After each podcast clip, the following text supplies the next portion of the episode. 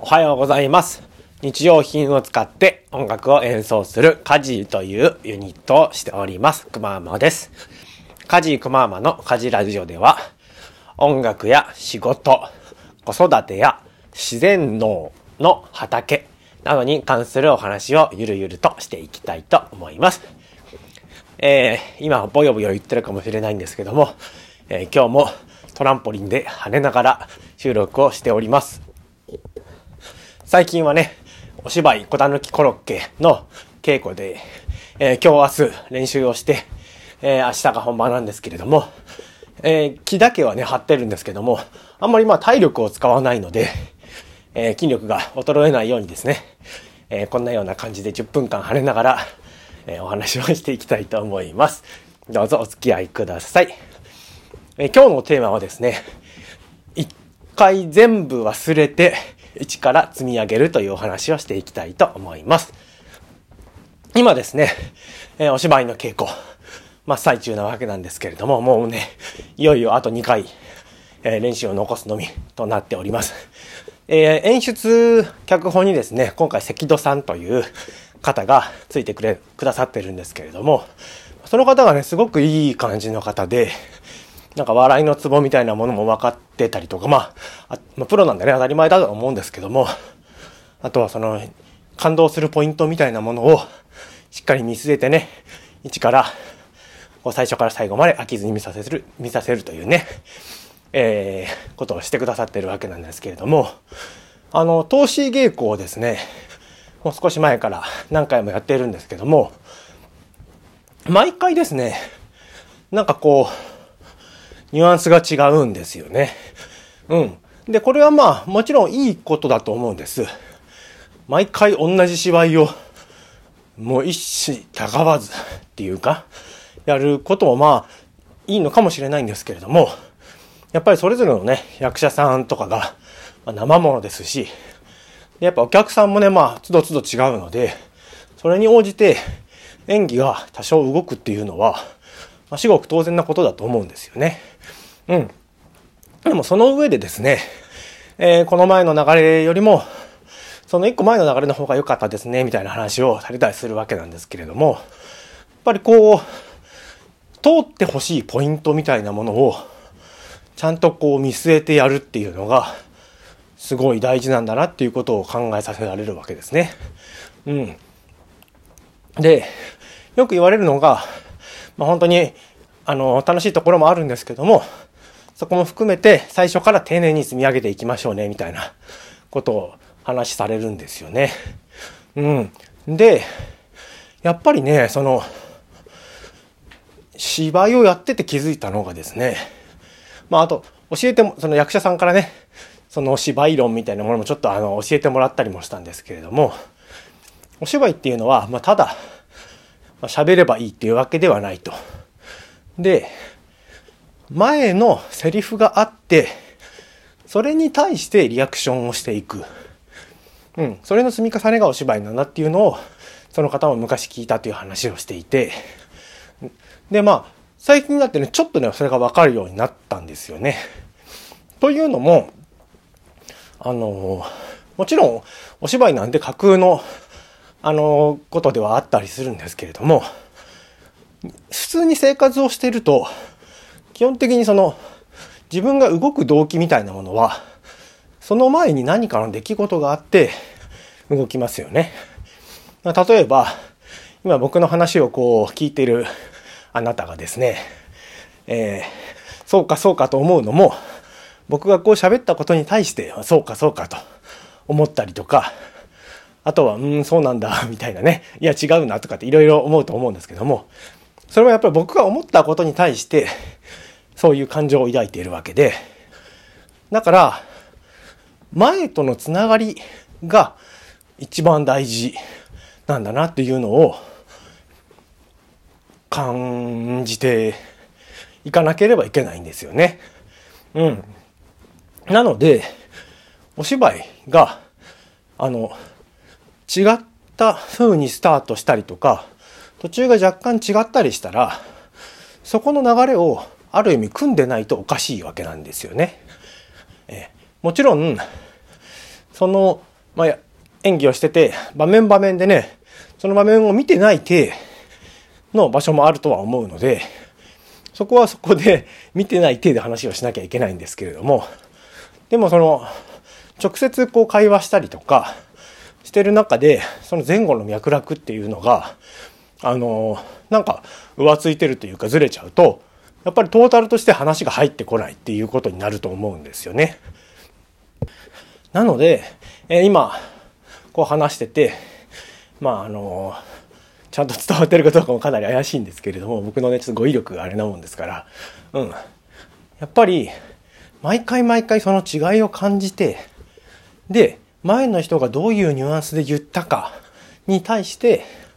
その、喋りとか感情の動きっていうのはつけていかなきゃいけないよなっていうところなんですよね。でそれを無理して、なんか次はこういうところだから、こっち側にグッと感情を持ってっちゃえみたいな風にしてしまうと、そこでやっぱり多分お客さんも突き放された感じになってしまってついていけないというような雰囲気になってしまうと思うんですね。うん。で、これは、ちょっとまあ普段の僕たちのコンサートにもちょっと似てるかなっていうふうにも思ってですね。っていうのはまあ大体僕らが通常40分ぐらいのステージをするわけなんですけれども、あのね、結構長らく、なんだろう、まあ、多少曲とかは変えたりするんですけども、基本で40分なら大体この曲っていうのが決まってるんですよね。うん。で、最初から最後まで同じ曲をやるんですけれども、あの、自分自身もやっぱ意識はしてるんですけども、毎回違うっていうふうに、あの、見られた方も言ってくださるんですよね。うん。もちろん同じことをやってるわけではあるんですけども、でもやっぱり、そのお客さんを見たりとか、その日のこう、温まり具合というか、ね、お客さんがどういう感じなのかみたいなものも感じながら進行していくので、完全に同じ流れにはならないんですよね。やっぱり喋り一つもちょっと変わりますし、演奏の仕方、うん、テンションとかもやっぱ変わってくるんですよね。なのでその感じがもっと如実に出るのがお芝居なんだなっていうのをすごい今回ね、あの感じているわけなんですよね。うん。なので、まあ、これから自分自身がね、あの、演奏やっていく時も、そこはやっぱりその最初から最後までの流れみたいなものを重要視していきたいなと思いますし、もうその話で言うとね、そのやる前からのというか、ちょっとまあ時事的な部分、例えば今だとまあコロナが流行ったりしてますけども、そこからの、まあそことあえて切り離す、ね、あの、ファンタジーの場合は、まあ、切り離してもいいかなとは思うわけなんですけども、そことつなげる、話としてつなげるべきなのか、どうなのかみたいなところも含めて、その前後の脈絡みたいなものはしっかり捉えていかなきゃいけないんだなっていうふうに思っていますね。うん。で、えー、一回忘れてという話がですね、僕これ昔、あの、音楽の専門学校に通ってた頃に、あの、野球が大好きなね、ベース科の先生から聞いたんですけども、落合監督っていうね、中日の監督がいるんですよね、昔のね。うん、その人が言ってたのが、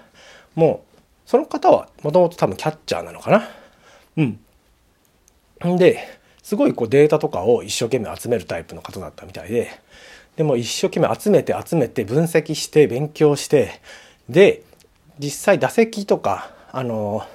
そのね、試合に立つ時になったら一回全てを忘れろっていうみたいなんですよね。うん。っていうのは、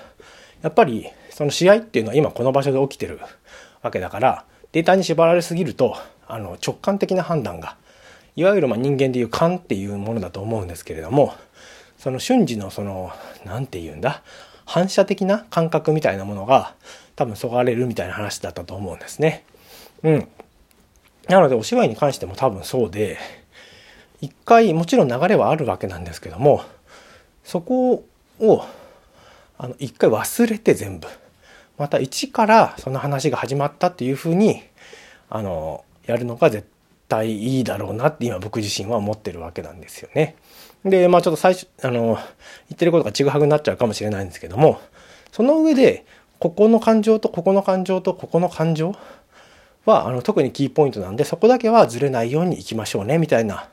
ものがあのトータルとして見応えのあるお芝居になるのかなっていうふうに僕はあの今整理ついてるのかついてないのかわかんないですけども、そんな感じで感じているわけなんですね。うん。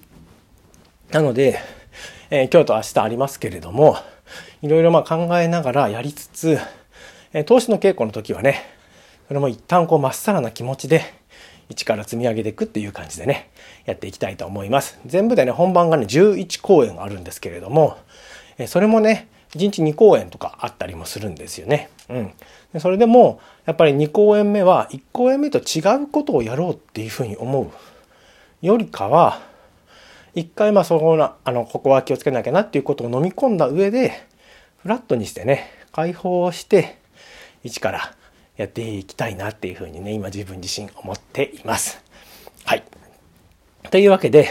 えー、今日のお話は、一旦全部忘れて一から積み上げるというようなお話をしてみました。えー、劇団のりんこさん主催のね、小段のきコロッケ。えー、土曜日から始まりますけれども、お席がまだ若干空き席あります。こんな感じで、えー、細かいところを修正しながら、えー、頑張って準備してますので、えお時間許す方、ぜひお越しいただきたいと思います。はい、えー、ここまでお聴きくださいましてありがとうございました。え夜聞いてくれた方はお疲れ様でした。えー、10分もね、こう、トランポリンで跳ねてると、結構腹筋に来るんですよね、これ。ご飯食べてからだいぶ経ってるんで、それの痛さではないと思うんですけども、えー、運動ね、しないとね、もうちょっと今日、名古屋も雪が降りましたけれども、えー、なかなか寒いとね、動かなくなってしまうので、皆さんも体調管理しっかりして運動して元気でやっていきましょう。それでは良い一日をお過ごしください。カジのくままでした。バイバイ。